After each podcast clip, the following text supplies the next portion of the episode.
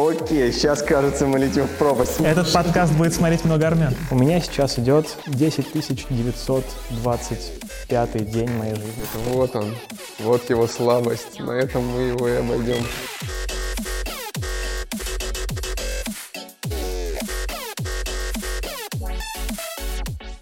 Телеграм очень быстро растет, э, они растут примерно 50% в год. Серьезно? Большие... Это, это правда? Ну, по их словам, э, по словам, как бы, которые они заявляют, э, это так. И по тем цифрам, которые они вытаскивали и публи, публиковали, как бы, это соотносится с этим. Они просто, я не помню, когда последний раз они публиковали что-нибудь свое Нет собственное. Нет повода не верить. Наверное, когда продавали э, свои да, такими... да, да, да. Кажется, тогда они тоже что-то говорили. Там тоже соотнеслось как-то нормально с этим, с, с этой проекцией. Вот. Mm-hmm. Такими темпами там у Телеграма там, через несколько лет там будет больше ярда. Да? Очень, ну да, ну то есть если, ты, если экстраполировать 50% рост, то да. Главное, чтобы не заблокировали нигде. Но при этом, ну, Telegram реально превращается сейчас в свалку всего, там, чатов, каналов. И так, ну, по идее, так происходит с любым, э, ну, как там в свое время соцсети, да, превратились в свалку всего. Да. И вот эти все там open rate высокие, которые свойственны новому каналу, да. они ну, по-любому будут снижаться и там уже да. снижаются, да? Ну, какой у тебя open rate e-mail средний? У хорошего 30-40% может быть. Ну, это прям очень хороший. Средний, на какой базе? Средний, да. На маленькой, да, на маленькой базе, вот, да. Говорит человек. 20 человек. В общем, э, средние open rate там по миру там примерно там 20-25%, а CTR порядка там 2%. При этом e-mail как канал растет. Что значит растет? В смысле? За счет чего он растет? В плане использования, в плане как бы количества отправляемых, ну то есть э, количество как рынок, ну если взять просто рынок, например, email маркетинга, как рынок email маркетинга продолжает расти. Угу. При том, что у тебя как бы все вроде бы там пророчат смерть e-mail, как бы все остальное очень давно. И мы в том числе. Как бы... Вы, вы пророчите смерть e-mail? Ну, это больше как бы такой вопрос маркетинга и позиционирования. Ты хочешь, ну, то есть для того, чтобы объяснить, что ты делаешь, ты часто хочешь сказать чем ты не являешься. Убить кого-нибудь. Как бы, да, но как бы, ну, иронично то, что в прошлом году мы сделали как бы интеграцию с SMS и с e-mail, потому что для Америки это оказались два самых как бы ключевых канала маркетинга, и в плане независимых каналов это очень важный канал. Если мы возьмем там какой-нибудь e-commerce, то e-mail маркетинг для e-commerce генерит 20-40% всех продаж. Ну, то есть вы, по сути, пошли в прямую конкуренцию с MailChimp и со всеми остальными? Снаружи, знаешь, как это, как люди, которые говорят, ну вы, наверное, конкурируете с Интерком, типа они вот тоже делают там и так далее. Мы такие, нет, Интерком, типа наши инвесторы, как бы ребята там, э, там есть четыре фаундера, значит, двое из них, э, Death Trainer и Оуэн Маккейп, они как бы там в какой-то момент дали ангельские чеки, uh-huh. значит, э, ну как бы коммуникационный спейс, как бы он вообще весь как бы снаружи, если в него не погружаться, он похож друг на друга. То есть ты смотришь на одних, как бы вроде эти занимаются email-маркетингом, эти занимаются email-маркетингом, как бы. А на самом деле, когда ты смотришь на, там, не знаю, там, пользователей какого-нибудь MailChimp, Klaviyo и ActiveCampaign, то эти люди, как бы, это очень разные сегменты аудитории, которым на самом деле не нужны, ну, то есть эти три компании делают три разных продукта, и ими пользуются три разные аудитории, и они на самом деле там между собой как бы напрямую, ну не так, чтобы очень сильно конкурируют. В каких-то местах, конечно, есть пересечение, как бы когда тебе нужен там вот где-то на грани, но core audience, как бы он достаточно разный. Вот. И то же самое там у нас, как бы, ну, то есть сравнивать нас с MailChimp, мне кажется, это было бы точно ну, то есть люди, которые пользуются MailChimp, не будут пользоваться нами. MailChimp родился там, в 2001 году как простой способ делать email рассылку, то есть вся их вот это, вся их идея была о том, что... Мне кажется, сейчас это далеко от простого способа. Ну да, но просто сейчас как бы им уже, соответственно, почти 20 лет, как бы и сейчас они себя назвали All-in-One Marketing Platform, и поэтому, ну, то есть они уже как бы немножко отошли от этого, но первые там 10 лет как бы они только этим и занимались. И это, кстати, очень важно в плане как бы продуктового выбора — это, собственно, понять, какого, кого ты хочешь сделать счастливым, и не отходить от, этой, как бы, от этого вектора до тех пор, пока ты не достигнешь там успеха и определенной пенетрации, чтобы в этом сегменте ты был, безусловно, номером один, как бы, и так далее. А дальше уже можно, как бы, ну, то есть там всегда есть вот эти вот по value chain в разных измерениях можно как бы идти в смежные э, проблемы и решать их тоже, и повышать как бы арпу или Ну вот MailChimp в новой концепции может сейчас подключить мессенджеры и начать э, тихонечко пожирать вашу будущую аудиторию или уже текущую. Скорее всего, нет. MailChimp строился на концепции другой. В их ДНК больше про простоту и больше про... Ну, то есть, ну, смотри, там появился какой-нибудь Active Campaign. Э, значит, э, и кто-нибудь сказал бы, типа, вот как бы mail, вот MailChimp делает email-маркетинг, и Active Campaign делает email-маркетинг. И вот по идее MailChimp должен убить как бы Active Campaign, потому что MailChimp там больше и так далее, и так далее. Как бы несмотря на то, что MailChimp больше, там Active Campaign вот недавно закрыл там серию B, кажется, на 100 миллионов, и как бы отлично себя чувствует, там растет и развивается. Uh, почему? В том, что они делают, заложено другое ДНК. Они решают немного другую проблему. И это вот опять же снаружи может показаться на уровне, знаешь, таких теглайнов или на уровне как бы ключевых слов. Типа они в одном и том же рынке, но в реальности как бы они строят две разные компании. И это поэтому как бы они будут разные. Ладно, давай так. Сегодня 24 февраля. 2019, э, блядь. 2020 уже. А, в Москве выходной. Ты в Москве сейчас находишься. Да, Ты нахожусь поедешь в офис работать сейчас после этого или нет? Скорее всего, просто пойду на звонки. То есть сейчас будут звонки до часов 11 с, с Америкой. Пивка возьмешь? Я пиво не очень, я больше по э, виски. Виски? С кем ты будешь созваниваться? Те по, именам? Не, ну то есть, ну что это за это, это а, с, с Америкой, ну в смысле да, да, со своими с Америкой, с, там, да, да, там будет созвон по планированию такой, как бы Monday call, значит, э, э, просто такая настройка, значит, что как, э, значит, будет созвон с нашими ребятами, которые помогают нам внедрять э, значит, скрам-процессы. Вот. Мы их когда-то... Скрам-мастер у вас есть? Ну, есть такая классная компания, называется Agilix. Вот. Там офигенные mm-hmm. ребята. Э, и они помогают нам с разными такими штуками. Вот. С ними будет созвон по поводу того, чего мы будем как бы э, дальше делать. Э, могу подробнее про это рассказать. Там вот здесь, вот здесь на самом деле штук. интересно да. про agile, потому да. что все так или иначе работают по да. agile в каких-то его вариациях, да.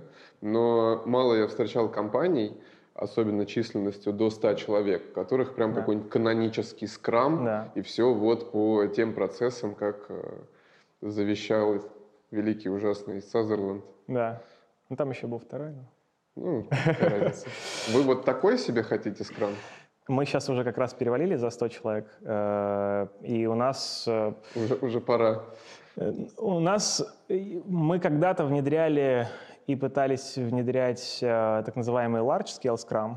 Это когда у тебя уже много команд, и ты не можешь как бы делать просто отдельный скрам, тебе нужно думать о том, как управлять как бы, большим количеством скрам-команд. Вот. Эм, в принципе, это решило очень многие боли, которые были тогда, э, потому что когда мы росли, то там произошел такой незаметный, знаешь, как эту температуру э, значит, у лягушки повышали и сварили. Вот у нас значит, постепенно при найме мы так быстро значит, нанимали народ, что у нас Э, была сначала одна такая, как бы, ну, скрам-команда, у нас такие были спринты, как бы, и так далее. Э, потом, когда стало, там, перевалили за 10 человек, 15 человек, 20 человек, и в какой-то момент, как бы, мы, мы смотрим, а у нас уже компонентные команды. И у нас, значит, есть, как бы, фронтенд, есть бэкенд, есть, значит, дизайн, продукт, и вот, значит, вот этот вот конвейер. Уже бы, ТЗ пишете? Да, и мы такие, ну там типа, да, значит, PRD, Product Requirements Document, ну, в общем, короче, мы такие типа, во -во -во.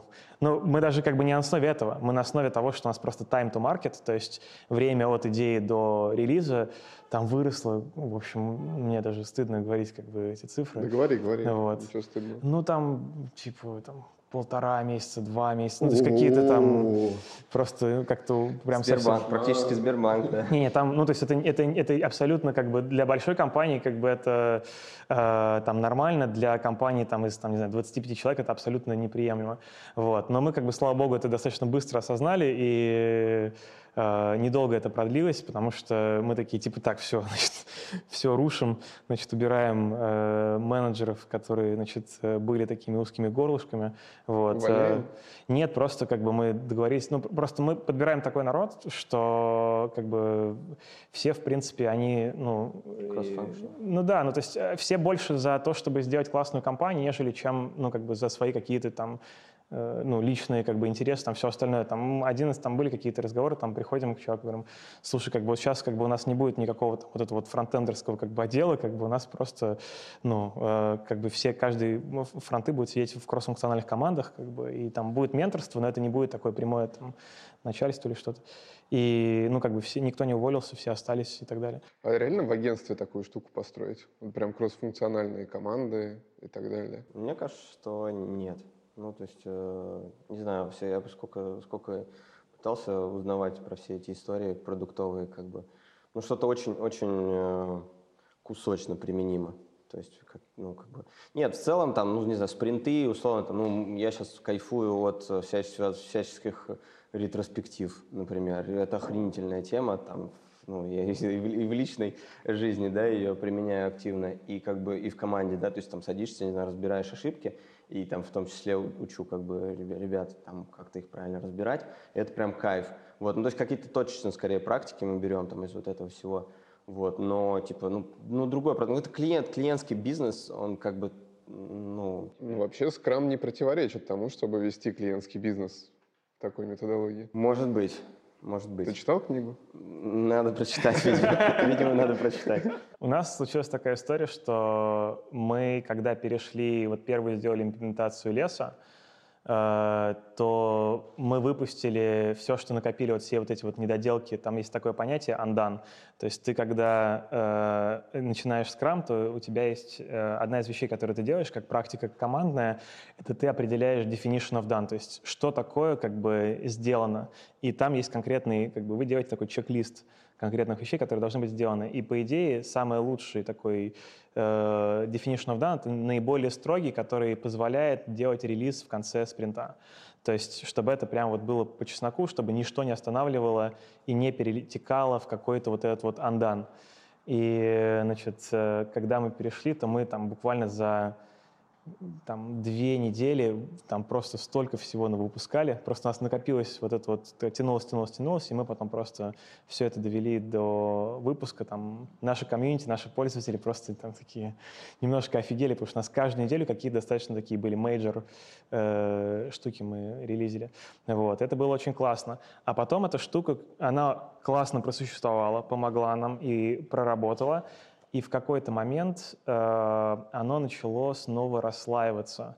Э, и это такой был тоже очень важный момент как бы в плане обучения. То, что у нас начала как бы кросс-функциональная команда на самом деле расслаиваться на две. Были как бы продукты и дизайнеры, которые значит, готовили как бы делали такой research, discovery и так далее, готовили, по сути, вот эти вот бэклог-айтемы, значит, э, чтобы они были в таком состоянии ready. А потом была часть команды, которая как бы там фронт, бэк и так далее, и которая занималась уже больше таким, э, значит, деливери. И Uh, это, ну, в какой-то момент это стало прямо вот, ну, э, больно, потому что опять начался, то есть у тебя, по сути, стал все равно немножко конвейер в плане того, что у тебя как бы один спринт, как бы, значит, э, команда занимается, значит, определением, второй спринт, как бы, имплементацией, при этом вроде бы команда одна и та же, но в процессе спринта она делает две разные вещи. А это, собственно, во многом и противоречит вот философии того, что вы все вместе накидываетесь, и вы все доступны. А, значит, э, потому что вся задержка на самом деле возникает в очередях. То есть вся задержка того, а, почему у тебя задача, например, не делается, это не потому, что там у ребят, там, не знаю, не хватило, типа все работали и у всех не хватило времени. На самом деле все могут работать, и всем не хватит времени, при том, что у тебя полная загрузка ресурсов. И, собственно, Scrum во многом с этим борется. То есть э, ты перестаешь думать категориями утилизации ресурсов, то, что все должны работать вот каждую минуту, да, и ты начинаешь думать тем, чтобы донести максимальную value пользователям, а это во многом значит, что какие-то люди в какой-то момент не будут работать, их главной как бы, задачей будет в этот момент быть доступными, чтобы в какой-то момент, когда там продукт пойдет дизайнеру уточнять дизайн, или дизайн пойдет, там, не знаю, к продукту уточнять дизайн и на, на какой-нибудь, там, не знаю, там, согласование или э, такой синк, значит, э, потом фронт попросит как бы у кого-то, значит, еще еще что-то, и у, у тебя задача, на самом деле, она никогда... А бэк-разработчик в это время просто пинает. Вот смысл в том, что у тебя задача, то есть как бы откуда идет вот эта вот вся вот конвейерная как бы идея? Она идет из идеалистичного такого как бы представления, что у тебя задача идет сквозь предсказуемый этап разработки. Типа сначала поработал продукт, потом значит, он определил какую-то задачу, там значит, все условия, как бы все requirements, потом значит, дизайн значит, ее подизайнил, ничего не спрашивая у продукта и не согласуя ни с кем остальным, значит, он ее подизайнил, он значит, сделал значит, такой проект. Все там сразу идеально, к нему никто не вернется за никакими, конечно же, значит, э, э, доработками. Значит, потом это взял в работу как бы там кто-то фронт или бэк, и потом значит, это взял в работу работа еще один. И вот у тебя как бы, значит, вот такой вот идет э, и никогда такого не бывает. С любой компанией поговори, с любой продуктовой компанией, э, э, как бы командой поговори, никогда такого не бывает. У тебя задача делать, наворачивать вот такие вот круги сквозь все компетенции, и как только у тебя кто-то из людей недоступен, вот в этом вся проблема. Как только у тебя кто-то из людей недоступен, одна из вот этих вот как бы лейнов компетенций, как бы она, то у тебя возникает очередь. У тебя эта задача останавливается, она перестает разрабатываться а другой человек как бы думает, ага, она стоит, я возьму что-нибудь еще. Типа у меня свой стек задач, мне же нужно быть загруженным, я там ответственный как бы э, член команды, я хочу как бы как можно больше и лучше приложить свои силы. Он начинает работать значит, над следующей задачей. Он занят. Другой человек думает о том, что ему нужна этого человека помощь, тот не может сразу прийти. У него кладется в стек задач, и у тебя встанет пробка. Каждый человек работает и загружен на 100%, и ничего не делается. И это вот такая типичная, я могу этот, э, я прямо про эту штуку, есть очень хорошая метафора, если вы подумаете про э, то, как образуются пробки на шоссе. Это же, я сразу видно, что я ничего в этом не понимаю, но это Голдер, это история про критическую цепь, она же ровно про это, да? Вот все-таки что-то я читал. Очень хорошо. А, этот, э, пробки, это прям вот, если подумать над ними, как они работают, то там прям все становится понятно. У тебя пробка возникает, вот бывало такое, что ты едешь, и в какой-то момент ты типа встаешь в пробку, и ты типа думаешь, вот ты ползешь и ползешь полчаса, ползешь там 40 минут, час. Думаешь, и ты, и ты думаешь, и ты думаешь, где же эта перевернутая фура, да, где, значит, эта авария, где эти, где эта стройка, которая, значит, сократила все до одной, значит, эти 8 полос до одной, что мы здесь так долго стоим. И потом в какой-то момент, типа, все начинают ехать. И ты думаешь такой, типа, что сейчас? Что за хрень только что произошла. И знаешь, что... Ну, как бы, вот, ну... Ви- видео уже есть, прям просто начинает кто-то перестраиваться, э, сзади машина начинает оттормаживаться, и вот так вот по цепочке... А почему машина начинает оттормаживаться? Ну, потому что Слишком перед тобой резко... Потому что там недостаточно пространства. Да, да, а да. теперь представь себе еще, что все правильно, то есть эта вот пробка, ну вот эта вот как бы такая спонтанная, она возникает из-за того, что у тебя слишком большая концентрация машин, и народ начинает перестраиваться, и все начинают оттормаживаться. Это пускает такие как бы... Э, Э, такие э, э, волны как бы сжатого, значит, если ты, если с вертолета посмотреть на то, как пробка идет, то у нее как бы э, морда пробки, как бы она все время как бы отъезжает, а сзади хвост достраивается, и в зависимости от скорости того, как бы, как у тебя она, она такой ползет гусеницей как бы назад по шоссе. Угу. Значит, э, значит, у тебя эта штука, она возникает из-за вот этой концентрации. А концентрация — это вот из-за количества машин. Собственно, почему в Америке э, на многих шоссе есть вот эти вот э, рамповые светофоры, э, которые там буквально там по одной, там три секунды как бы держат ты думаешь, типа, ну нафига как бы вот ну, 3 секунды держать машину как бы на въезде. А там у них рассчитано, они считают с помощью датчиков, сколько машин на э, дороге, и они контролируют задержку для того, чтобы не переломила определенная есть э, такая точка tipping point. Фазовый переход. И когда как бы просто все кристаллизуется, то есть и все начинает вставать, и уже никто никуда не доедет. А так как бы все доедут просто чуть медленнее из-за того, что эта штука есть. То же самое с задачами происходит. Когда у тебя слишком много задач, у тебя по сути, то есть у, у тебя как бы еще, если у тебя разрежено немножко, да, то там ты как бы перестраиваешься, это оттормозилось. А представь себе, что у тебя уже как бы там куча задач, не, не задача, а машин, значит, и ты пытаешься перестроиться, и тебе некуда перестроиться. Ты, ты встаешь просто, потому что тебе нужен на тот выход. У тебя начинает за тобой выстраиваться, значит, гусеница. Потом ты переезжаешь, тут тебе некуда перестроиться. У тебя как бы одна машина может, если у тебя достаточная плотность, может создать эту гусеницу, у тебя будет пробка. То же самое задача. У тебя задача, по сути, это, это машина, которая перестраивается между... Каждый лейн — это, по сути, там поток внимания одного человека.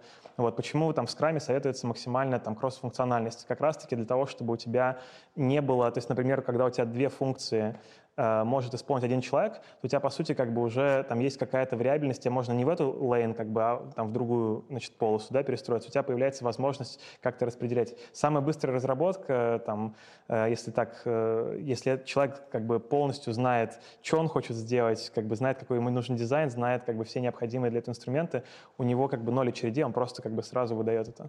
это... И по той же причине, да, все хотят T-shaped специалистов, которые еще и не только разработчики, разработчик, но там в случае чего может и дизайн подкорректировать в Figma, и какие-то простые вещи да. сделать. Да. Там возникает вся куча споров, когда ты начинаешь с людьми об этом говорить, все люди начинают типа, ну что, типа я там я пишу бэкенд, как бы, что мне теперь, теперь там в Figma лезть там или что-то там, или там.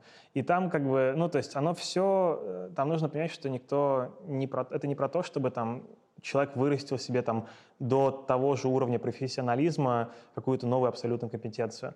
Это больше про то, чтобы взять, там, например, там, и там есть достаточно такие органичные э, переходы.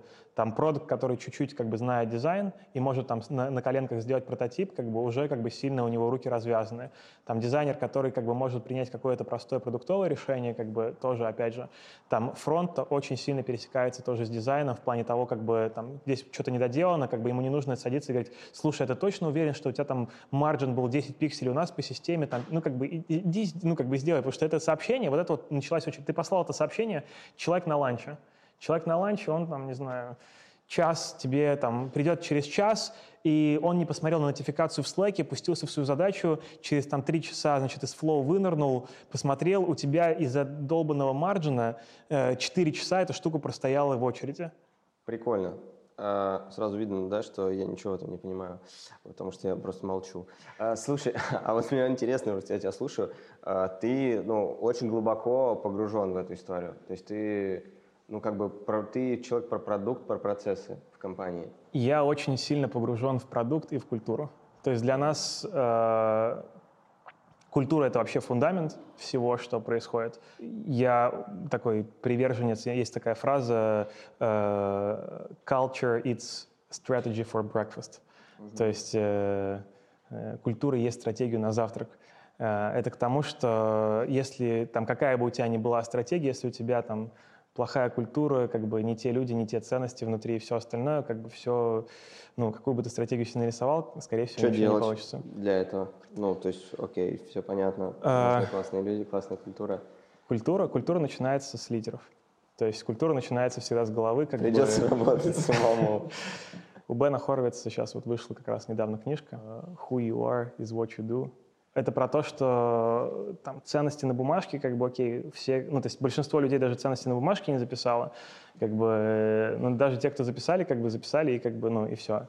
А вопрос, ну, как бы, а культура, она, так или иначе, она есть. Uh-huh. И она заключена в том, как люди делают то, что они делают как они относятся к друг другу, как они относятся к клиенту, как они относятся, как э, там, лидершип относится к команде, как команда относится к лидершипу, как это все, это все как бы э, в каждой мелочи как бы заключена э, такая мини как бы проявление то, какую компанию.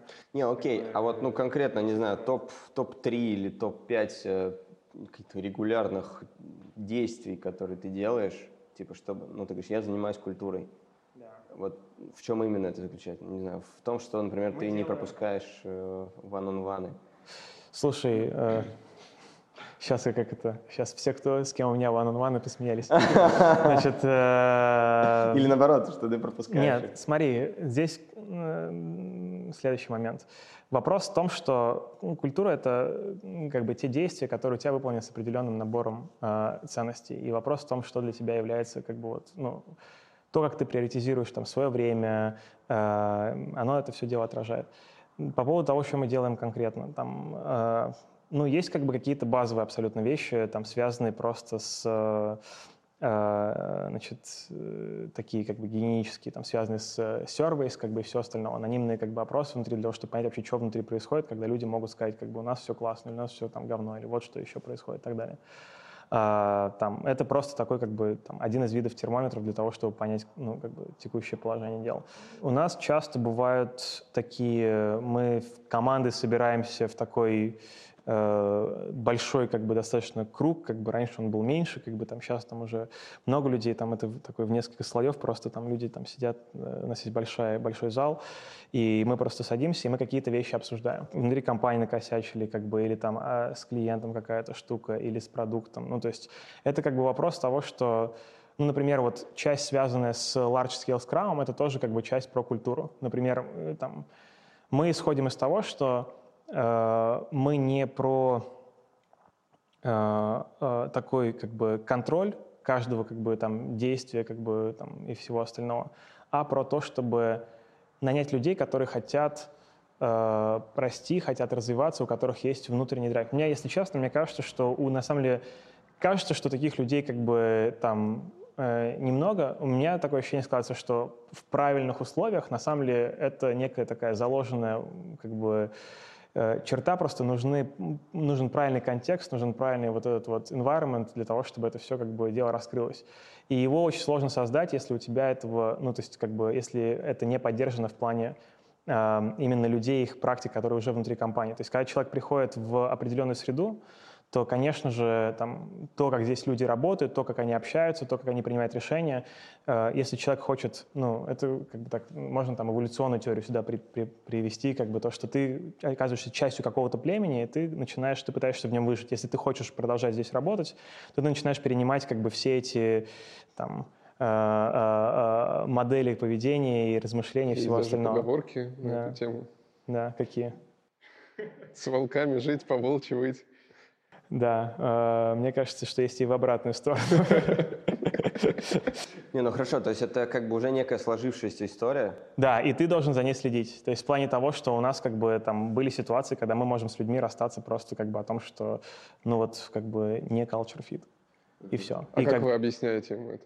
Мы, мы просто как бы садимся, мы как бы мы общаемся по этому поводу. Извини, это... чувак, ты не из нашего ну, племени. При, ну, пример, то есть что значит не culture fit? Типа я... Ну, человек приходит, например, и он, ну, то есть, там, это окей, там, не, как бы, не хотеть, как бы, там, быть, там, лучшим, там, в своем деле.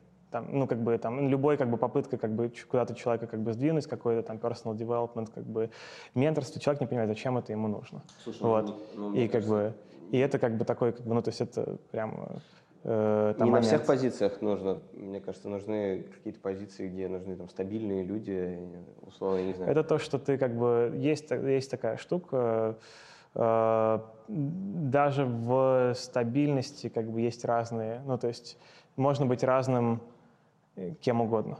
Там, ну приведи пример позиции, где ты считаешь нужна стабильность.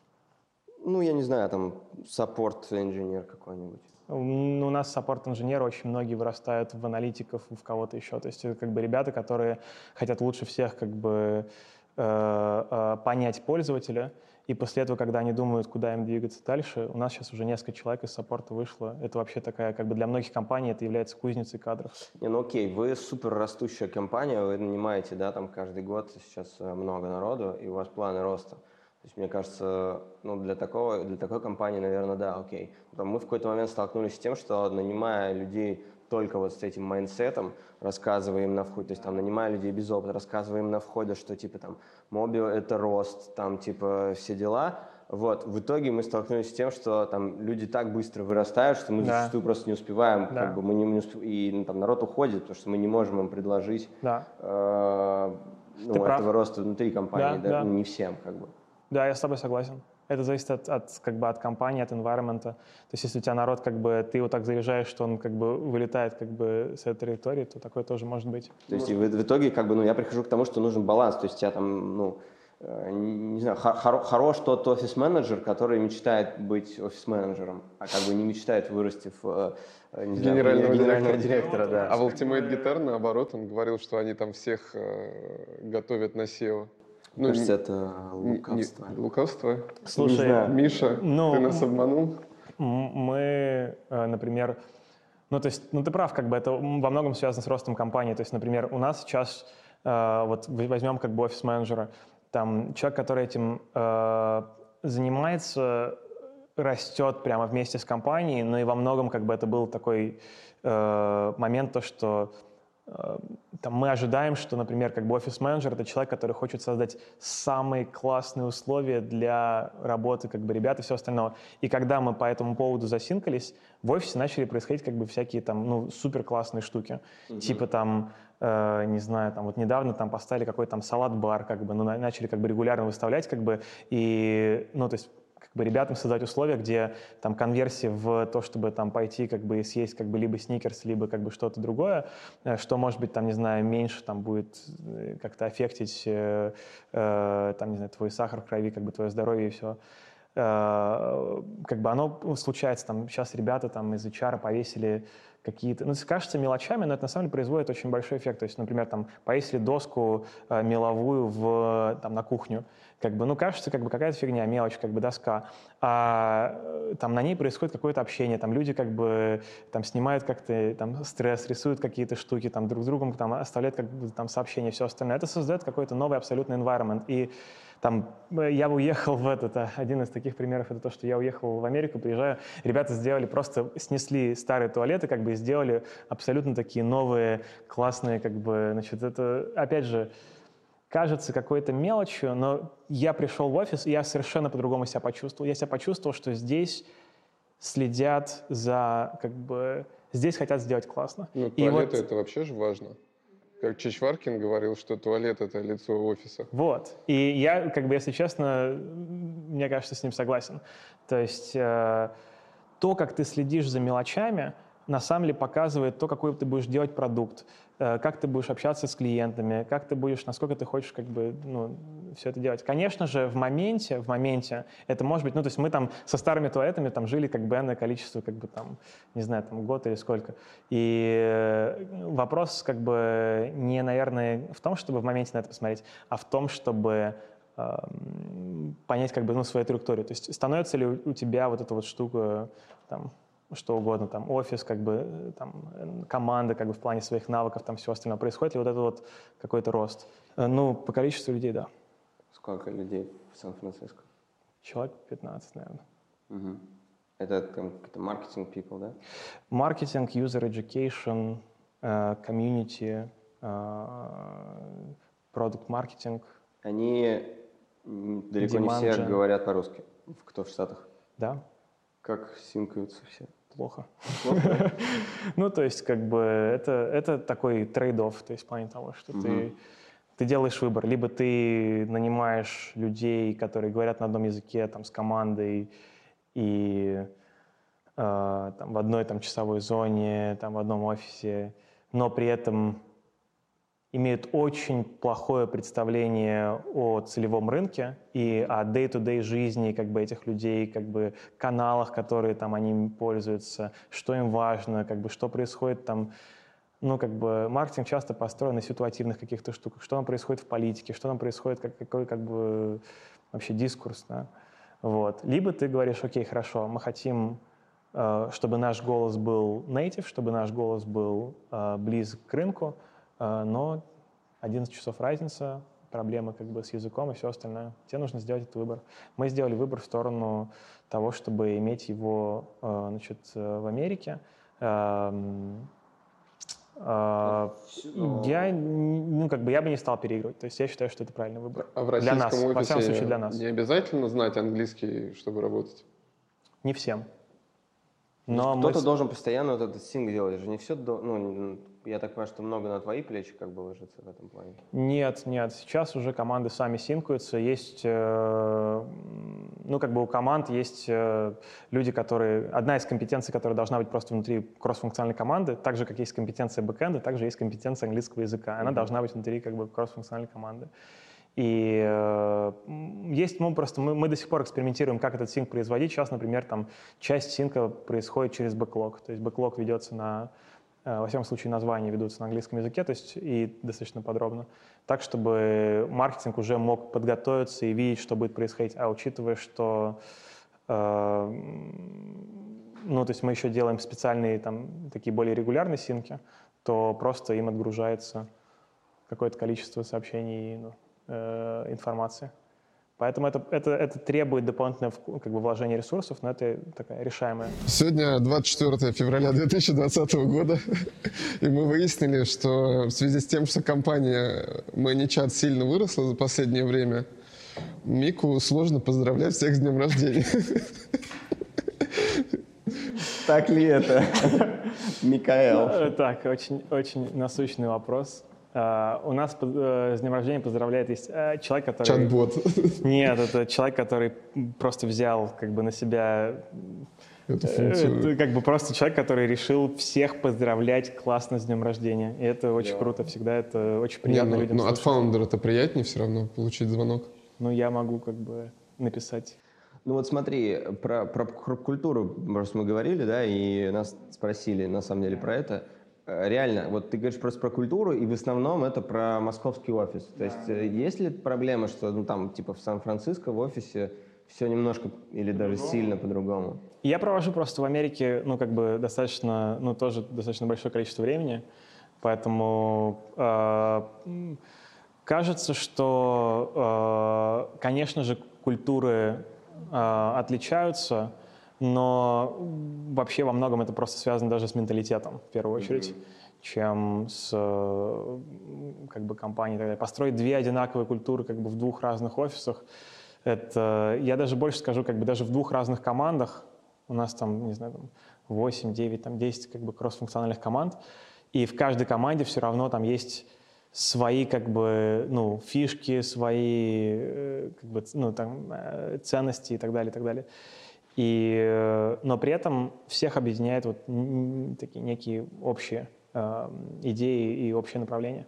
Э, сложно ли синхронизировать все это между Москвой? Ну, не, не знаю, мы достаточно, мы периодически встречаемся, мы возим, мы людям в Штатах сделали русские визы, они приезжают в московский офис, они проводят с московской командой там каждый, на самом деле практически все видели всех, то есть... Э, как Москва? Классно, все всегда кайфуют, ну, то есть э, у всех куча впечатлений. Ну, в Америке сейчас там вообще как бы вся политическая такая э, машина и информационная машина, она вся про то, что там Россия как бы это там главный враг, как бы и так далее. Вот, э, поэтому им всегда интересно приехать, увидеть. Удивляет, что, что нет медведей на улицах.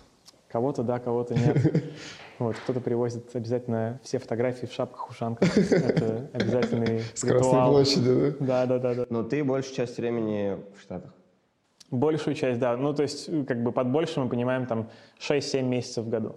Ага. То есть... Ты рассказывал мне как-то тогда еще, когда мы с тобой познакомились, что в Штатах тебе именно жить как, как вот лично не очень нравится. Хм. Что-то такое было. Нет, неправда?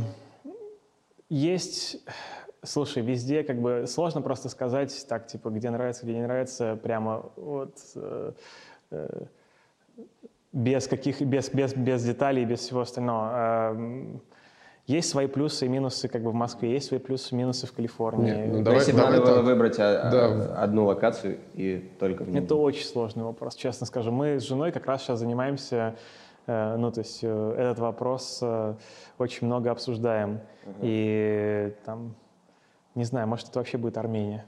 Вот, поэтому... Seriously? ну... А вы составляли списочек такой в Excel, типа за, против и по пунктам? Я думаю, не один. Знаю Мику, я думаю, не один. Как ни странно, нет, не создавали ни разу. Я, ну, как бы редко такими инструментами пользуюсь. Excel? Airtable, ты чего, какой Excel? В крайнем случае да, Airtable Google Sheets. решает. Нет, я, кстати, Excel, ну, после Google Sheets прямо. Ну да, да. Не, окей, ну то есть, а, ну как бы еще с женой, то есть есть же определенные там планы семейные, они да. немножко э, зачастую расходятся с бизнес как бы предпочтениями. То есть, да, ну, да. Для предпринимательства, наверное, ничего лучше Штатов все-таки не придумаешь. Наверное, да, но с другой стороны, как бы вопрос в том, является ли это такой, как бы, ну, э, самоцелью, является ли предпринимательство, как бы, ну, то есть... Э... Ну, мне кажется, да, в смысле, а Может, просто человек хочет жить счастливо, а предпринимательство, ну, так судьба этот, распорядилась. Этот счастливо. Мне кажется, когда ты э, привлекаешь э, 18 миллионов долларов инвестиций и растешь э, каждый год, не знаю, у нас в сколько раз. В сколько как раз? Как бы не про счастье история. -то. Ну, э, ну, как бы оно ну, не обязательно. Это очень хороший вопрос. Это прямо такой... Э, э, во-первых, очень важно понимать, на каких условиях ты привлекаешь тебе там, сколько угодно миллионов долларов. Э, я сторонник того, что э, поднимать по возможности всегда нужно из максимально сильной позиции.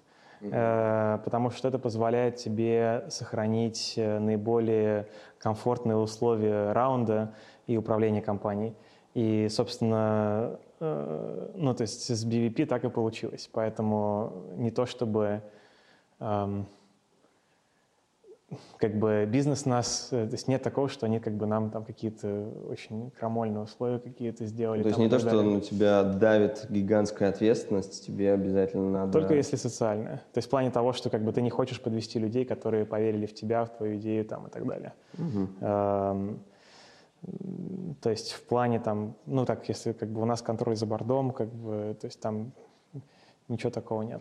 Не, ну вот, окей, но, но, все равно, все равно, да, то есть все равно это ответственность, неважно, там, перед инвесторами, перед да. клиентами, перед сотрудниками, но это в любом случае, ну, то есть ты как бы, э, ну, как, чаще, чаще всего, а в принципе, если ты предприниматель, mm-hmm. ты как бы вписываешь, ну, как бы коммитишься в какую-то историю. Вопрос дальше... какую?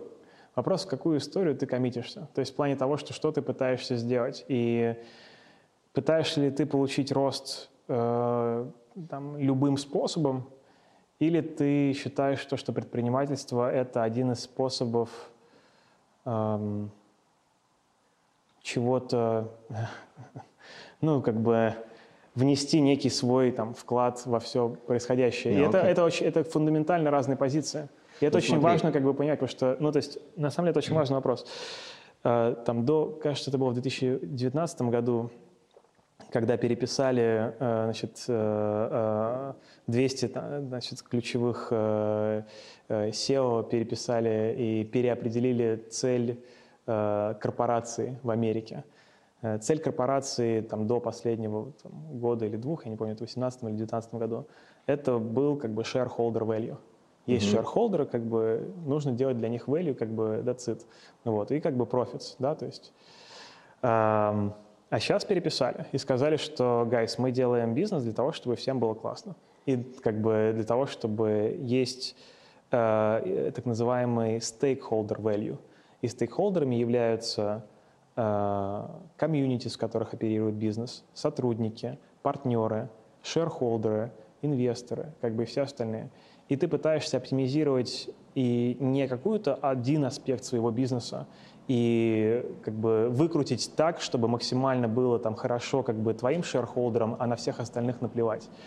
Как бы от, немножко все-таки более экологично. И мне кажется, что это был такой важный, ну, то есть э, подтверждение важного сдвига в сознании. То есть ребята, с которыми я общаюсь, как бы, ну, то есть мои там peers, э, и, там, конечно, есть куча людей, которые, ну, такие как бы про э, такой капитализм, как бы э, прожженный такой, как бы... Э, Матерый. Люб, любой ценой, как бы, и так далее. Но мне кажется, что это уходит в прошлое. Мне не кажется, что это будущее бизнеса. Ну, а, а если... Сейчас, извини. Э, а если э, говорить про это не когда у тебя рост прет сам собой, потому что крутой продукт на растущем рынке, а когда компания сталкивается уже с какими-то сложностями в росте, да, выходит на какое-то плато, и нужно как-то переизобретаться. Здесь уже меньше про ценности обычно начинают говорить, а больше про то, как как выжи, выжимать из это этого очень, роста.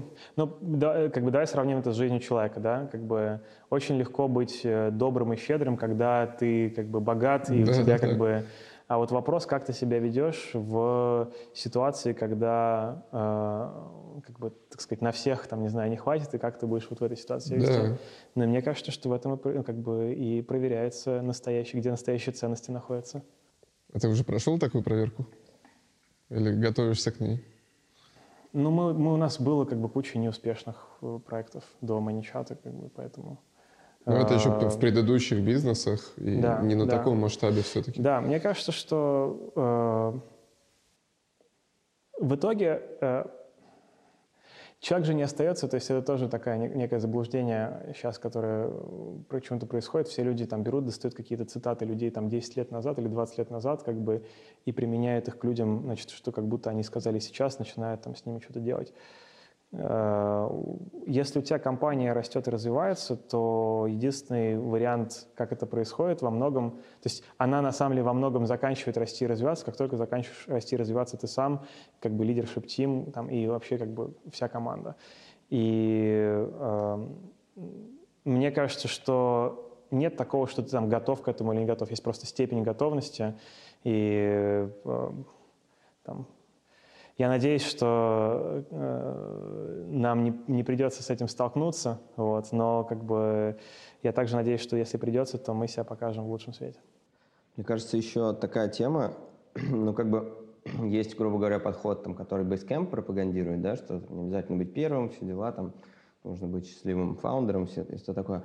А есть просто, ну как бы действительно там суровый капитализм, особенно суровый венчур, да, когда и, рынки, да, где там выживает только номер один. И у тебя, в принципе, у тебя как бы в бизнес-модель заложено, что ты должен расти кратно каждый год. То есть иначе, там, условно, иначе ты не привлечешь следующий раунд, иначе там ты, не знаю, не выйдешь на IPO и так далее. И, то есть, ну, как бы ты, подруг, ты просто выбываешь как бы из гонки, в принципе, если ты там не растешь. И там, ну, мне кажется, в, так, когда ты в такое вписался, тебя, типа, особо нет выбора.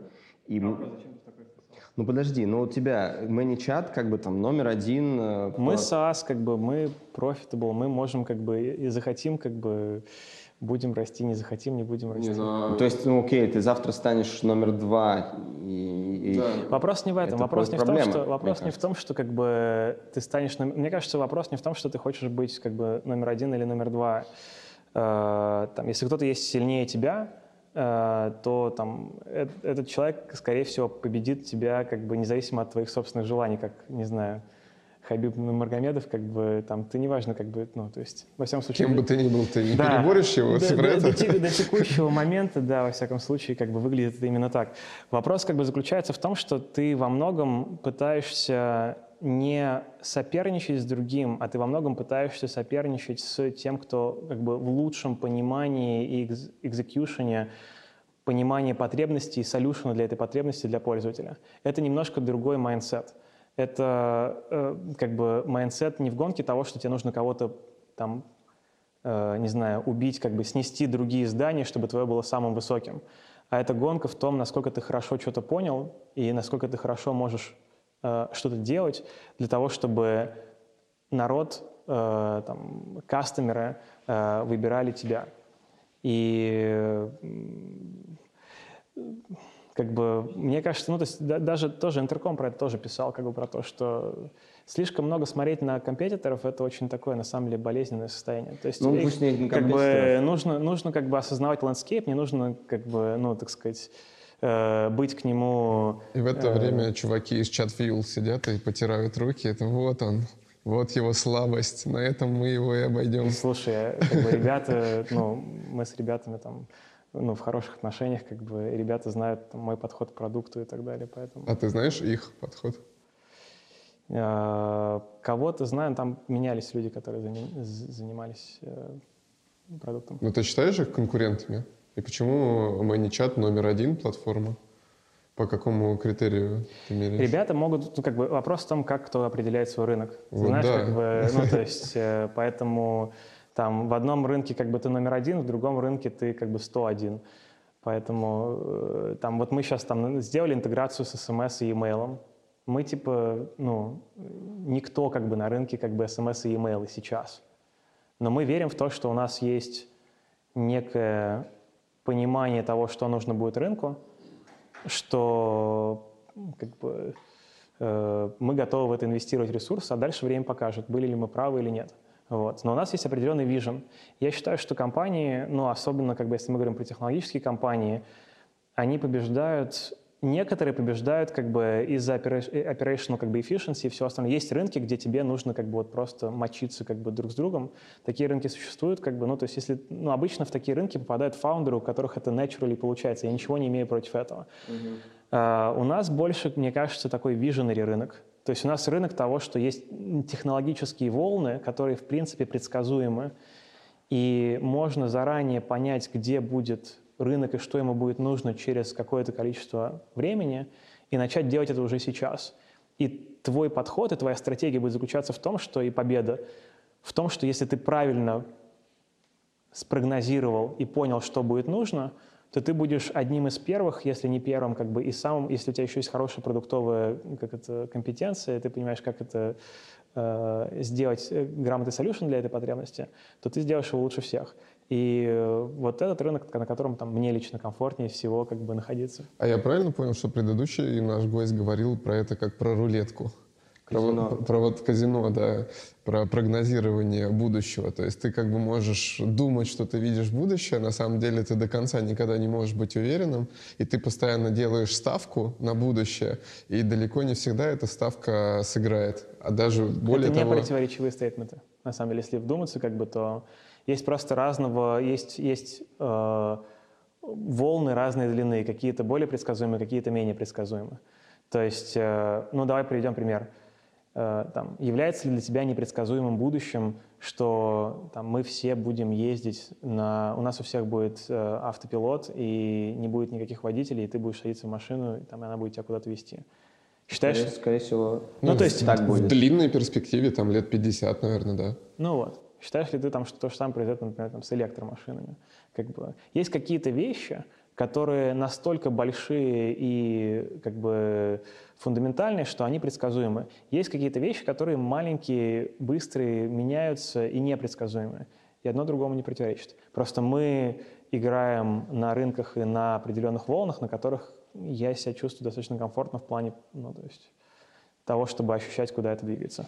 Ну, короче, подводя итог вот этого, этого вопроса, а, Значит, короче, обязательно бежать вперед. Есть даже, я сейчас, прости, как бы, это на самом деле даже разные виды рынков. Есть такая книжка, называется Your Strategy Needs a Strategy. И они как бы рассматривают там пять стратегий.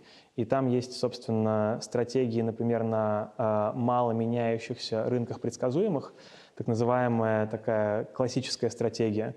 Э, там возьмем какой-нибудь там, не знаю, э, там, бизнес... Э, нефть или что. Тебе просто нужно найти как бы правильные места, как бы встать на них, как бы и вот расти, как Где бы нефть можно добывать. и так далее, и так далее.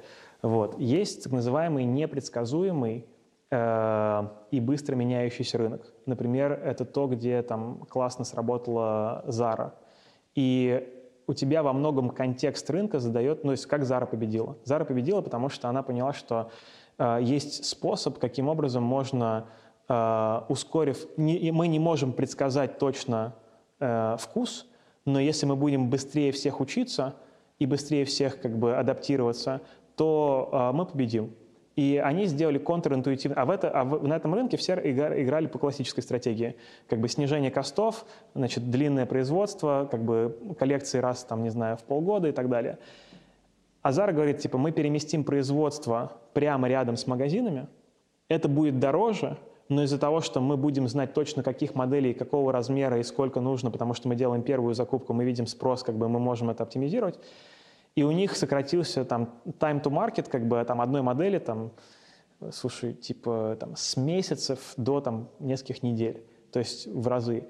И появилась вообще вот эта вся категория как бы fast fashion и всего остального. И ты просто вопрос в том, что во многом это вопрос осознания не то, что типа одна стратегия лучше другой, там, например, там, в фэшне, как бы я там, ну, как бы у меня ноль понимания, значит, э, ну, где, куда идут тренды и все остальное. Осознание того, в каком ты находишься environment, во многом определяет то, какую ты стратегию должен выбрать. Если ты будешь пытаться там э, нефтяную компанию как бы делать как бы из адаптив стратегии, как бы быстро открыл, не получилось, значит, здесь вышку и так нет, не получилось, как бы у тебя там... Еще и по agile это все делаешь. Да, значит, как бы какие-то... Нет, очевидно, что какие-то процессы там можно как бы сократить обучение и все остальное, но, в общем, э, есть visionary стратегия. Visionary стратегия, она, собственно, о том, что рынок будет меняться, но он предсказуемый. И это то, что у нас происходит, как мне кажется. А есть ли место еще новым игрокам на этом рынке? Всегда есть место. То есть э, это огромный рынок. И, ну, я сейчас, наверное, как бы такими словами там положу еще одну, значит, кучку, значит, людей, которые но как бы... Захотят хайпануть на теме чат-ботов? Нет, чат-боты уже, как мне не кажется, что чат-боты... Чат-боты были хайповыми там в семнадцатом году, там, шестнадцатом, семнадцатом году. Вот. Кстати, вот. интересно, вот в это время, когда хайповали чат-боты, у вас были какие ожидания от того, как это все будет расти, да насколько вообще... это оправдалось? Это к вопросу. Мы вообще не про чат-ботов. Мы про маркетинг, мы про то, чтобы помогать бизнесам общаться с клиентами. Мы про маркетинг, продажи и поддержку. Чат-боты — это просто как бы некий э, способ описания маркетинговой автоматизации для нас, в нашем как бы, вот, вот чат-боты для, в нашем применении — это маркетинговая автоматизация для того, чтобы там сделать квалификацию лида или сделать какой-нибудь дрип-компанию или что-то еще. Как бы там 90% людей, которые говорят о чат-ботах, имеют совершенно другие вещи в виду. Они имеют в виду как бы AI, там, natural language processing и все остальное. И у нас была, собственно, эта проблема, потому что все говорили про чат-ботов в 2016 году, а мы пошли... А у нас как бы, ну, на Телеграме это действительно называется ботами, как бы, ну, мы ну, такие, пока ну, да. у тебя на толстовке как бы... написано слово «чат». Да, вот. Ну, чат как бы это Нет, вот, ну, они же э, переизобрели мессенджер-маркетинг. Да. Они сказали, что теперь они делают чат-маркетинг. Да. Ну, то есть, первое, что, во-первых, как бы это сейчас уже как бы никто не вспомнит, мы были там, ну, э, придумали термин мессенджер-маркетинг. Сейчас им все начали пользоваться. Вы придумали? Ну, если ты зайдешь на messengermarketing.com, это ты попадешь на наш блог. О, прикольно. Вот. А сейчас как бы мы пришли и сказали то, что, слушайте, мессенджер... Просто в Америке мессенджер понимают по, как... Э, Facebook Messenger. То есть много людей, которые, как бы, Facebook сделал хороший пиар, как бы, и многие люди, когда думают про мессенджер, именно думают про Facebook Messenger. Они, они намеренно сделали они дефолтный про, мессенджер. Да, да, они про, типа, мессенджеры, потому что у них это называется messaging apps. Вот. А мы сказали, слушайте, как бы это все на самом деле, это новая волна на самом деле. И это не про, даже, даже не про мессенджеры, потому что в Америке очень популярен, например, SMS. SMS ты не назовешь как бы, ну, то есть мессенджером или там. Э, мы сказали, что будущее маркетинга, оно просто, оно даже не в каком-то конкретном приложении, оно про как бы скорость интеракции, про fun, про engagement, про картинки, видео, про интерактивность и про все остальное, про вот этот вот чат-интерфейс. И мы объединили просто термином чат-маркетинг э, мессенджеры, смс и live, ну как бы и веб-чат. И мы говорим просто про вот эту вот всю штуку. Вот. Возвращаясь к теме, где жить и да. как выбирать, и как насколько, жить, насколько жить и как жить, и как и как жить, как выбирать, насколько, собственно, расти, да? А, я правильно понимаю, что как бы bottom line дискуссии можно так сказать, что типа ну рост вообще в принципе не панацея и не обязательно вообще-то там расти кратно. А можно... Не обязательно, ну то есть как бы не обязательно всем расти в тех метриках, как бы которых там ну, то есть каждая компания, на самом деле, э, имеет какое-то свое уникальное ДНК. Как, ну, то есть те, опять же, те ценности, ту идею, ту миссию, которую в нее там закладывают фаундеры, а потом и вся команда.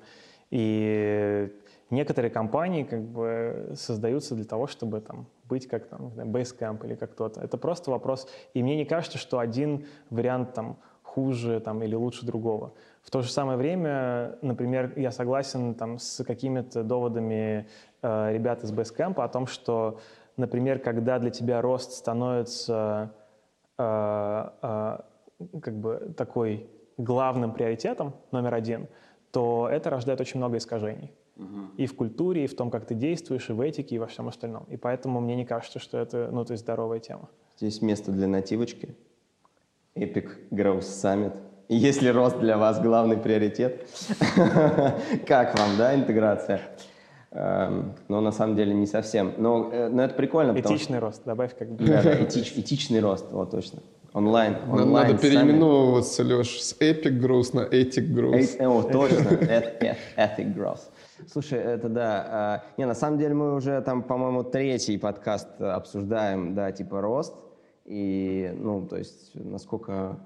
Просто рост, э, как бы, это очень такая, как бы, там тонкая грань. То есть, Наш подкаст про рост, собственно, мы его и обсуждаем. Если ты, как бы, не растешь, потому что, там,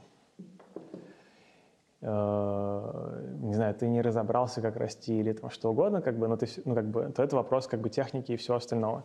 Если ты не растешь, потому что ты решил делать там lifestyle бизнес по какой-то причине, как бы у тебя другие какие-то цели, то, ну, ну, как бы... Но ты не решил делать lifestyle бизнес? Ну, нет, потому что нам кажется, что у нас до тех пор, пока у нас есть э, идеи, вдохновления и так далее, мы хотим делать... Но если ты в Армению пойдешь жить, мне кажется, это будет такой, ну... Э, Дауншифтинг? Ну, не знаю, ну ты такой, типа, мне, ну, мне кажется, Армения, ну, сори, ничего не имею против Армении. Да, сейчас. ты сейчас осторожно. Да, да, да, по тонкому льду ходишь. Этот подкаст будет смотреть много армян. Да, да, да. Нет, я, ну смотри, понятно, что как бы, чтобы там, типа, быстрее расти, тебе надо быть на передовой, там, быть э, в Сан-Франциско. Но там при этом, может быть, для чуть-чуть уклона, как бы, work-life balance в сторону life, ну окей, возьмем там, возьмем Москву даже. Москва не лучший город для work-life balance. Ну, кстати, да. Поэтому Ереван. Это, ну, Москва, как бы, на самом деле, если сравнить, как бы, с жизнью в Палате, в Палате сильно, как бы, больше, мне кажется, work-life balance. В Палате да. нету, ну, и в Сан-Франциско нету, там, ну, как бы, найти заведение, которое после 11, как бы, подает нормальную еду, как бы, это огромная проблема, как бы, в Москве, как бы, у тебя там все 24 часа, там, и так далее, у тебя город не спит. И это абсолютно разные такие... Там в Калифорнии вообще там очень много людей там встают там в 5-6 утра, как бы там идут, там пробежка, велик, там все остальное, как бы, ну там... То есть, окей, то есть... Здесь просто другой, как другой, ну, другой environment, да. Ну, то есть, окей, а чем Москва лучше тогда? Три, не знаю, чем, чем Сан-Франциско? Ты просто говорил, что это сложно. Да, Москва... Во-первых, Москва родной город. То есть э, это очень важно. Все нейросетки, как бы они все простроились в плане того, что на восприятие, как бы на э, э, существование в этом пространстве. Э, здесь как бы с людьми совершенно другой connection. То есть из-за того, что, опять же, другой менталитет, то у тебя другое количество э, переживаний внутри рождается при общении с, э, с народом. Здесь как бы здесь семья, здесь Э, друзья, как бы, ну, то есть здесь куча вещей, которые делают, э, э, ну, как бы в Москве есть куча тоже, то же самое, то, что можно там в любой момент там поехать и... Затусить. Ну, то есть ну, близких, хотя бы там, там, не знаю, там поехать там и ночью, значит, пописать дневник, как бы отличное. Какой, кажется, какой дневник? Про что ты? Какой-нибудь дневник. Я, я веду дневник. Поэтому... А зачем куда-то ехать для этого? Тоже в качестве, как бы иногда ты очень интересно можешь добрать э, переживания тем, тем, что ты делаешь, что нет, там, не знаю, дома на кухне. Слушай, а ты, ты же молодой, да, чувак достаточно, тебе 30 еще нет точно. Ну, скоро будет. И ты тусуешься вообще? Есть у тебя такая, такой типа вид досуга? Ну да, там в клуб сходить, там Нет. выпить э, вискарика с друзьями. Там. Нет, ты знаешь, э, я уже женат почти пять лет, вот. И э, не, ну я могу как бы, я обычно просто, есть хорошие бары, э, где можно, собственно, вот посидеть там э, и с друзьями, и, Вопрос был с подвохом? Нет, просто Просто типа тусуешься. Хорошо, ты сказал про дневник, я тоже веду дневник, естественно, конечно. Так. Все ведут дневник. А, что еще ты делаешь? Я не веду, например. Ну, с тобой все понятно. Ну да. Ты уже, ты уже, там одни тройки просто. Ты еще не начал или ты уже закончил? Закончил, как вместе со школой. А, ну вот. Самое время начать. А что еще ты делаешь, чтобы оставаться на, как это сказать, на плаву. В норме, в норме, сохранять в норме свой mental health. Mental health, да. Такая прямо горячая тема, мне кажется. Ну да. А... На Epic Growth Summit даже будет отдельная да? секция про mental health и self-growth. Да. Можешь в онлайне, кстати, подключаться, потому что Это круто. всю конференцию можно в онлайне посетить. Вот. Это точно? Да. А где можно купить билеты? На сайте по ссылке в описании. Получи топовые кейсы и практики на онлайн-конференции Epic Growth Summit. 24 марта 35 докладчиков из самых быстро растущих компаний в мире расскажут, как кратно вырастить ключевые метрики продукта. Регистрируйся по ссылке в описании. Черт! Все, реквизиты скидываешь Гость красава помогает, вообще тащит. Нативочки такой у нас еще не было вообще. Это видишь, человек из маркетинга. Как будто была постановка, а на самом деле никакой постановки, чистая импровизация. А, что делаю? А, ты хотел этот каминг-аут. Значит, э, я веду дневник э, времени значит, по минутам. Э, так. Уже больше года. Вот. И очень хорошо помогает э, для того, чтобы понять вообще, что происходит в жизни и как-то осознать. По э, минутам? Ты, короче, ну, типа логируешь? Ну, как бы, когда я говорю по минутам, у меня э, минимальный ивент, это в календаре делается, минимальный ивент — это 5 минут. То есть ага. меньше 5 минут не буду записывать. Так. Вот. Как, то есть у тебя весь день заполнен этим Дайте могу показать. О, черт, это...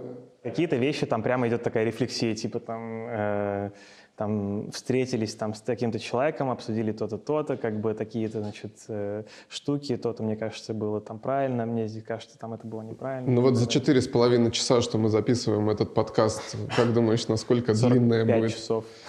Уже скоро пять часов, как мы пишем подкаст. А насколько длинный будет комментарий? А, подкаст с ребятами. Отлично. Ну да, зато честно, зато честно. Слушай, ну окей, а, ну то есть это достаточно уже устойчивая как бы практика, да? Ну да. Которая типа год уже длится. Да, да, да. Ну то есть как бы я с нее, каждый раз, когда я хочу с нее соскочить, это значит, что что-то у меня как бы как раз-таки я начинаю выгорать. А, это, это, стало, это стало термометром а, Значит, у меня в день там примерно 60 ивентов. То есть я так смотрю в день, как бы, ну там, можно опять же там посмотреть, сколько календарь показывает, сколько ивентов в день.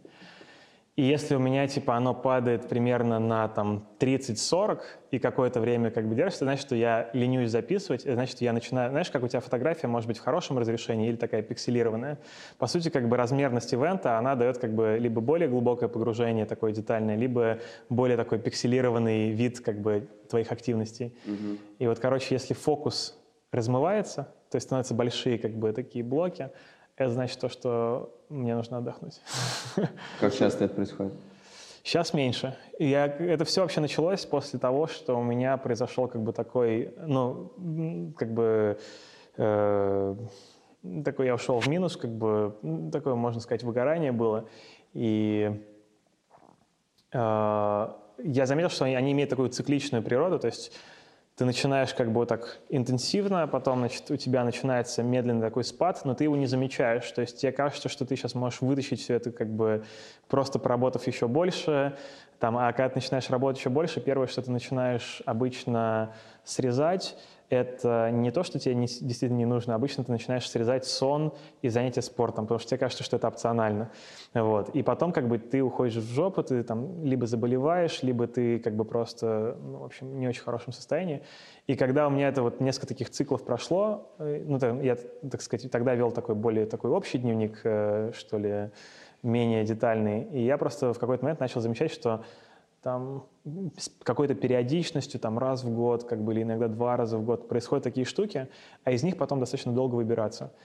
И для меня это такая метафора, как у тебя машина, и ты в какой-то момент тебя начинает заносить влево, но ты это ну, не чувствуешь по каким-то причинам, не рефлексируешь, а потом ты уже врезался в столб, улетел в кювет, как бы, и тебе потом нужно ее оттуда доставать, как бы, и это сложно. И то есть ты стал отлавливать, э, когда тебя да. начинает заносить, да. и что делать тогда? Снижать объем работы, отдыхать? Там э... есть много очень как бы разных э, техник. Ну, то есть, во-первых, э, во-первых, ты должен одна из первых вещей, которую нужно сделать, это ну, вообще научиться слушать какие-то свои сигналы, то есть э, и научиться разделять сигналы как бы физического, эмоционального и ментального. Потому что, э, ну, этого, ну, как бы обычно никто этого не делает в плане того, что этого не учат, это какая-то необязательная практика в жизни. У меня вот. просто абсолютно шкурный интерес, потому вот. что я научился, как мне кажется, уже довольно неплохо замечать да. вот эти заносы. Да.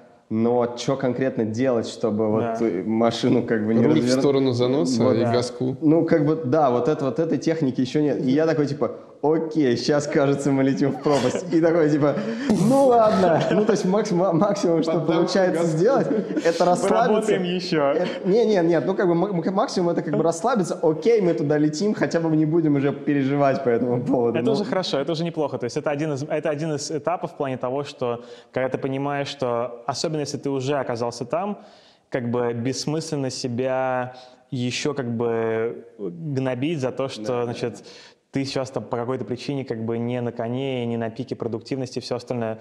В этот момент нужно понять, что ты, ну, как бы у тебя сейчас идет некая эмоциональная болезнь. То есть ты же не, ну, как бы не сидишь как бы и не бьешь себя по голове из-за того, что там, ты болеешь простудой как бы, или там у тебя температура. Ты пытаешься выздороветь, ты пытаешься отдохнуть. Здесь как бы у тебя болезнь не на физическом плане, как бы, а там и на, на каком-то эмоциональном плане. Тебе нужно в этот момент как бы сказать, окей, хорошо, как бы, ну то есть э, там предотвращать нужно было раньше, сейчас нужно максимально быстро выздороветь. Максимально быстро выздороветь, как бы это, собственно, ну там принять как бы определенные там меры. Там. Мне кажется, что многие э, путают вообще как бы состояние отдыха. И многие думают о том, что они отдыхают, когда... О, это интересно. Когда как бы э, снижается чувствительность. То есть ты принимаешь обезболивающее, и ты думаешь, что ты отдыхаешь, потому что ты перестал чувствовать боль. Как бы я не считаю, что это, наверное, отдых. Вот. Э, дай другой, просто более банальный пример. Там. Okay. Э, какой-нибудь, даже не алкоголь, давайте возьмем еще более банальный пример. Телек, YouTube, Netflix, как бы все что угодно. Это точно такое же, как бы люди думают, что отдыхают я не совсем, ну, то есть мои, вот, ну, как бы, то, что я вижу по своим паттернам, и, опять же, там, у меня, как бы, данные субъективные меня самого, для меня оказалось, что это не отдых. То есть я думал, я думал, что это отдых, я думал, что вот нужно расслабиться как бы там вечером, посмотреть там сериальчик или посмотреть просто затупить в YouTube, как бы я же такой весь как бы из себя там занятой SEO, как бы, и вот мне мозг нужно э, как бы разгрузить, да. Могу себе позволить. Вот, и, как оказалось, это ну, не работает. Ну, то есть, как бы, если вот прямо посидеть и пописать, и посмотреть, что реально происходит, как бы, оказывается, без этого есть другие способы, как можно на самом деле отдохнуть и чувствовать себя рефрешт и в силе, а это не совсем Но они способ. будут такие же ленивые, как потупить в YouTube или в Netflix, потому что там ничего не надо делать. И это я могу про себя сказать, я вообще просто супер подписываюсь. Э, как бы есть просто у тебя привычный автоматический паттерн, в который ты скатываешься, как бы, когда ты устал. Там, например, потупить там в ютубчик, да, и поначалу тебе сложнее действительно там тот же самый дневничок открыть, как бы и начать туда писать, потому что типа, ну блин, это сопротивление. Но постепенно это становится чуть-чуть легче, и как бы если ты немножко привыкнешь это делать, то становится уже, ну, как бы, уже даже когда ты уставший, несложно. Хотя бывает, ну, у меня бывает так, что... У меня с сахаром, вот э, физическим сахаром очень такая тема. То есть я, например, нахожусь там на какой-нибудь страцессии, и очень сильно там работает у меня мозг, типа, да, и я такой, ну, сейчас мне точно надо Сейчас я прям очень хочу вот съесть эту печеньку, потому что, ну, мне там сахара не хватает, какое-то такое дурацкое объяснение. Mm. И в итоге, как бы я его ем, и становится все еще хуже, и вообще потом я, короче, еще ем, и, и, и все. То есть у меня перестает и мозг работать, и все. А когда как бы я делаю контринтуитивное действие, типа мне наоборот надо сейчас там, не знаю, условно сходить на обед и поесть какой-то там легкий салатик, да, типа да, там, да, да. вот, и, и попить воды, да, и тогда я буду да, там да, в да. кристальном разуме. Вот, то есть зачастую работают реально контринтуитивные действия. И вот там с ментальными, с ментальными быстрыми углеводами, да, это то, то же самое. Я... Ну, у них входной порог сильно выше. Потому что проще всего нажраться печенек, проще всего тупить в телек. Это же прям вот очень просто, как в этом у Нира и Яли, да, в Хукт. Mm-hmm. А, сложность действия, точнее простота действия гораздо важнее, чем сила мотивации. То есть если у человека даже высокая мотивация, но это требует э, серьезных действий от него, то баланс всегда будет склоняться в сторону действия. И наоборот, даже если у тебя мотивации особо нет, но это сделать просто, ты будешь это делать, просто потому что просто. Поэтому надо дизайнить пространство чтобы и время. еще, еще одно модное да, слово Да, это очень важно, да? как бы создавать правильный environment и в жизни, как бы и на работе, в том, чтобы эти конверсии, они шли проще. То есть э, с этим абсолютно согласен. Слушай, кстати... Одна из вещей, которые, кстати, я себе сделал в плане, как бы, ну, то есть э, я повысил снизить как бы сложность входа, там, не знаю, написание дневника и так далее может быть сложно, а вот повысить вход в YouTube можно. Я, mm-hmm. например, сделал себе, значит, такую автоматизацию. Э, у меня есть YouTube App на телефоне, но если ты попытаешься его, во-первых, как бы у меня, ну, я могу скинуть статью про то, как правильно как бы работать с нотификациями на телефоне. Расположить, например, все мессенджеры находятся на втором экране, в папке, на втором экране папки. О, клево. То же самое с социальными сетями. Здесь LinkedIn. У меня на втором бы... экране в папке, но на первом экране папки. Вот. Я еще Значит, а YouTube сделал. находится на третьем экране, в папке, на втором экране и так далее. И если ты пытаешься его открыть, то он не откроется. Почему? И тебе выведется а, «Do you really need it?» Как бы, и ты нажмешь «Ок», попытаешься его открыть, он тебе не откроется. Единственный способ открыть YouTube-приложение — это зайти в автоматизацию, вырубить этот, этот э, автоматизацию. А это в нативных настройках iPhone? Нет, это я просто себе сделал. А как ты это сделал? Я тебе могу скинуть. Скинь. Это, я хочу себе такую но, от YouTube защиту. Но, блин, но, но меня... Просто для меня скринтайм не сработал в плане того, что ты скринтайм... вообще, для меня вообще ты, ты, очень легко отключить. Да, ты, ты скринтайм как бы настолько быстро учишься как бы его вырубать, что... А вот эту штуку реально, ну, то есть она, мне кажется, ну, как бы она так тебя ловит, как бы тебе нужно слишком большое действие сделать, чтобы это, и ты такой, типа, не, не. не ну вот это, вот это круто, потому что скринтайм — это так чисто но посмотреть статистику. Ну, какое-то время, Ну, просто да. у меня, я такие штуки включаю, первое время работает. Э. Она давно, да. Но как бы я просто... У тебя какой-то, ну, по-любому у тебя есть какой-то залипатор, который вот, от которого ты сейчас пока не, не Можем избавился. посмотреть по моему календарю. А, наверное, какие-то книжки. Вот. Но ну, книжки, не которые... Так-то плохо, да, знаешь. Но, тоже мне как бы, но, проблема. Но, но как бы книжки, которые как бы опять же, то есть очень так такой должен быть строй. То есть если посмотреть, сколько реально ты можешь прочитать книжек, ну, например, начнем с этого. Во-первых, сколько дней у тебя есть в жизни? Ну, да, у тебя есть порядка много. там 30 тысяч дней. У меня сейчас идет э, 10 925 день моей жизни. Вот как бы вот примерно как бы, ну, то есть ты понимаешь, где ты на этом таймлайне находишься. Как бы за это время количество книг, которые ты успеешь прочитать, на самом деле, если посмотреть там на свой, там, не знаю, там, продуктивность за год, она очень ограничена. Но если ты не Игорь Ман и не читаешь 500 книг в год. Окей.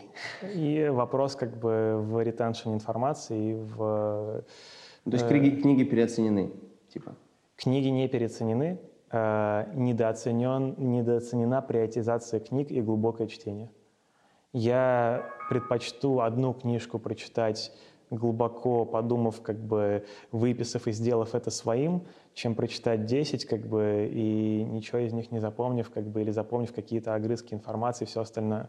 Вообще, очень, мне кажется, тоже недооцененная штука — это то, что очень много людей как бы стремятся какие-то найти шорткаты — фреймворки, способы организации, какие-то э, какие вот ключи, э, и очень мало людей ищут фундаментальные вот эти вот правила, какие-то first principles на том, как устроен человек, как устроена, там, не знаю, социум, группа людей, там, все остальное. И потому что большинство из этих вещей, они выводятся как бы из этих first principles. А когда ты, например, там, не знаю, запомнил какой-то вот этот вот набор как бы э, уже кем-то переваренных и кем-то как бы собранных какие-то фреймворки, то ты становишься, у тебя нет реального понимания, у тебя нет глубокого понимания, что ты делаешь, ты становишься такой как бы машинкой по репродуцированию чужих каких-то штук и чужих паттернов. И в 99% случаев эти паттерны не нужно в твоей конкретной личной ситуации репродуцировать любая там книжка, которая заявляет, что вот мы знаем, что нужно там каждому человеку и так далее, либо человек как бы ну, не понимает, как, как и что работает, либо человек врет. Вот. Просто делает кликбейт себе? Ну да. Мне кажется, что каждой компании и каждому человеку нужно осознать уникальность своей ситуации и погрузиться в эту уникальность, понять, что особенного находится внутри там, жизни этого человека или этой компании – и уже из этого использовать это как фундамент и расти из этого. Потому что попытка как бы прожить, там, не знаю, э, чужую жизнь или попытка повторить чужой успех, как бы... Окей, тогда что читать? Топ-3 на эту тему, чтобы фундаментально разобраться в себе, в своем э, ментальном или здоровье. Хотя бы, или хотя бы в жизни. Ну, или в смысле жизни, там, в таких простых вопросах. Um можно прочитать. И давай одну дам, не нужно топ-3. Да, это еще лучше. Наши подписчики оценят. Два, два наших подписчика оценят. Только что как бы. А, есть хорошая книжка Идриса Шаха «Учиться, как учиться». Вот. Можно ее прочитать. Есть на русском языке? Есть. «Учиться, как учиться». Отлично. Я не читал, например, и даже не слышал, честно говоря. Не, ну Learning How to Learn, я знаю этот курс на Курсере только. Который я начинал проходить и Не бросил. То. Еще вопрос про другое.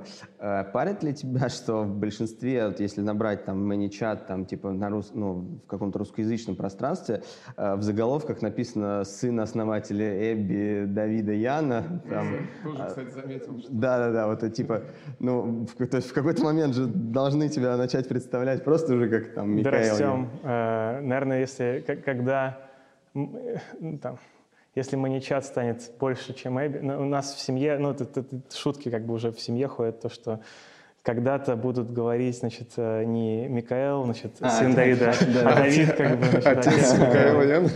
Да, ну, честно, как бы нет. Ну, то есть, мне кажется, что это такой, э, как бы, наверное, это, я понимаю, как бы, почему люди это делают. Ну, то есть ты хочешь как бы привлечь, ты хочешь ну, да. задать контекст, люди знают там, Давида, как бы ты берешь, создаешь контекст, как бы, у меня никаких проблем с этим нет. Наверное, там, в какой-то момент э, развития, там, может быть, это э, будет уже не нужно. А есть какой-то на подсознании такой стрессор легкий, что нужно быть, типа, круче, или, по крайней мере, ну, построить, компанию, построить компанию не меньше? Да, когда-то был. Мне кажется, сейчас уже сильно меньше. Ну, то есть в плане того, что в какой-то момент, ну, то есть, вообще, мне кажется, это тоже очень важная тема. В какой-то момент э, произошло такой сдвиг, то есть э, э, мне кажется, у меня, вообще как бы предприниматели иногда начинают оценивать как бы людей как бы вообще там ценность, особенно если это мы говорим про competitive такие сообщества, там Долина как бы или Московская технологическая, там, то люди начинают э, э, друг друга оценивать по там достижениям, э, росту компании, там, mm-hmm. размеру, как бы всему остальному. Я честно скажу, как бы, ну там будет чувак, который сделал, не знаю, миллиардную компанию, как бы ну окей, ну то есть в плане того, что молодец, как бы это показывает э, то, что в определенной ситуации ты сделал как бы какие-то, даже если честно, не всегда показывает твои там, э, там личные качества в плане, там есть люди, которые как бы очень хорошо как бы там поймали волну, а есть люди, которые вообще не поймали антиволну и при этом как бы достигли всего, как бы и так далее. Смотреть нужно на суть, смотреть нужно на человека как бы и на то, э, там, ну, кем, что из себя человек сам представляет. Поэтому то же самое, мне кажется, я просто стараюсь делать и по поводу себя. То есть в плане того, что э, есть куча вводных там, и куча... Э, то, что я, не знаю, сделаю большую компанию, не сделает меня э, там, ты не перестанешь быть э, сыном Давида Яна после этого, как ни крути. Как минимум, как минимум не перестану быть, да. Слушай, а, кстати, ну как вообще на твое как бы становление как предпринимателя и в целом вообще на то, что ты пошел в предпринимательство, повлияло? Как думаю, да. Я думаю, да. Я думаю, ну то есть, когда э, там, там в определенный момент, когда уже был конец школы, то там ты видишь просто Э, там, отца, который там, не знаю, по 14 часов там, в день как бы сидит, разбирает e-mail там, и все остальное. Ну, то есть есть определенная этика рабочая, uh-huh. которая, мне кажется, передается не только генами, но и таким, ну, просто подражательством. Ну, а папа рос, когда мой дедушка, то есть э, он рассказывал там про... Дедушка приехал из Китая. Он, ну, он не знал русского языка, он в 17 лет там выиграл Олимпиаду, значит, приехал в, в МГУ учиться на физфаке. И, значит, э, папа рассказывал про него, что он дедушку помнит, когда он ходил мимо как бы двери и видел, как дедушка сидит за столом и что-то пишет. Вот как бы его воспоминания как бы... Ну, то есть описал он там, ну, соответственно, он работал. Вот, э, а для, для тебя окей такая преемственность, что твои дети тоже будут видеть тебя вот так сквозь щелочку в двери из твоего кабинета? Плане того, что данные, ну то есть э, ты осъемишь то, что эта модель как бы пойдет дальше. Я так не считаю. Для меня... А в... ты сейчас много работаешь по технически? По Я думаю, да, но э, это сложно назвать... Э, ну то есть для меня как бы нету фундаментального такого отличия как бы работы и личной жизни для меня это такое, ну то есть жизнь она неделима. И... Ну то есть когда ты условно там ведешь личный дневник, это ну как бы тоже работа типа. Да, а работа это тоже личный дневник. Ну, то есть, как бы это, оно, оно, это все вместе. Ну, то есть, это, ты, у тебя есть жизнь, и ты в этой жизни, как бы, ты не можешь, типа, там, на работе себя чувствую, там, там, хорошо, как бы, а дома плохо, или наоборот, или что-то. У тебя, как бы, вещи, как бы, с работы, как бы, переносятся волнами, там, в твою личную жизнь, вещи, там, из личной жизни переносятся в работу. С женой проводишь ретроспективу и weekly Спринты ставите? One, one on one. Ну, мы просто, да, мне кажется, мы просто такие, как бы, негласные one on one с друг другом проводим. У меня есть а этот, а, как, когда этот, когда ушло, стало меньше, когда меньше стало телека, то есть я потом выяснил, что инициатором как бы просмотра телека, во-первых, были триггеры, триггерами были во многом э, завтрак и ужин, то есть завтрак э, с женой, ужин, э, это были такими моментами типа а с утра там, ну давай посмотрим что-нибудь интересное, там такое познавательное как бы на, значит, перед работой, как бы, а вечером давайте порасслабимся и так далее. Вот. А когда это ушло, как бы то, ну, то есть ты сидишь, как бы там общаешься. И, ну, то есть у тебя из-за этого становится, ну, очень многие вещи. То есть вот из этой практики, на самом деле, там вытекает очень много таких непрямых бенефитов, которые потом становятся очевидны. То есть, например, то, что проводя время там вместе больше, у вас оказывается там синка больше, у вас лучше как бы, ну, то есть вы просто более сгармонизированы, вы лучше друг друга понимаете и так далее, и так далее. А как э, вопрос географии у вас решается? Она, мы все вместе. То есть, то есть очень... она летит с да. тобой сюда, потом вы вместе да, летите да, обратно? Да. Иногда она меня берет куда-то, где у нее там дела. И... Она работает? А, да, да. У тебя есть какая-нибудь цифра, не знаю, метрика в мини-чате, ну, которую можно угадать, э, типа, и что-нибудь еще за это подарить? Ну, представь себе, что у тебя есть, например, какой-нибудь э, диалог, который имеет начало и конец, какая-то некая flow, это такой канвас, ну, то есть безграничный холст, на котором ты можешь создавать некую автоматизацию. Типа отправить сообщение, задержка, отправить сообщение, два варианта выбора, значит, здесь два сообщения разных в, в соответствии с тем, что нажал человек, там, не знаю, и так далее, и так далее. И вот одна такая автоматизация — это один flow. Вот. Так, и, и вопрос, подарим, подарим мы... вопрос в том, сколько flow было создано за все время существования компании. Не, на, на текущий момент сколько в маничате Flow? Активных да. Flow созданных. Ну, созданных. Созданных. созданных. Они есть активные ну, да, и в драфте, ага. давайте не а будем есть это... такие Flow, которые пять лет назад были созданы, и их надо тоже посчитать туда в этом? Ну, я думаю, что кто-то когда-то и в 2016 году создавал. Ну, и что мы пода- подарим отгадавшему? Э, мерч и бесплатный про план на 12 месяцев. Норм. Отлично. Норм. А сколько стоит? В зависимости, кто именно. Про план, про план. Мерч это было бы совсем пошло с моей стороны спросить, сколько стоит. Ну, как бы... Мерч это такая толстовка у тебя? Ну да.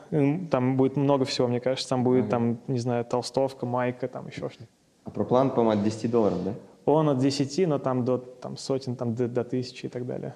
То есть, ну, то есть если, ми... если вы вырастете, то можно прямо нормально так То есть годовой тариф минимум 120 долларов? Да.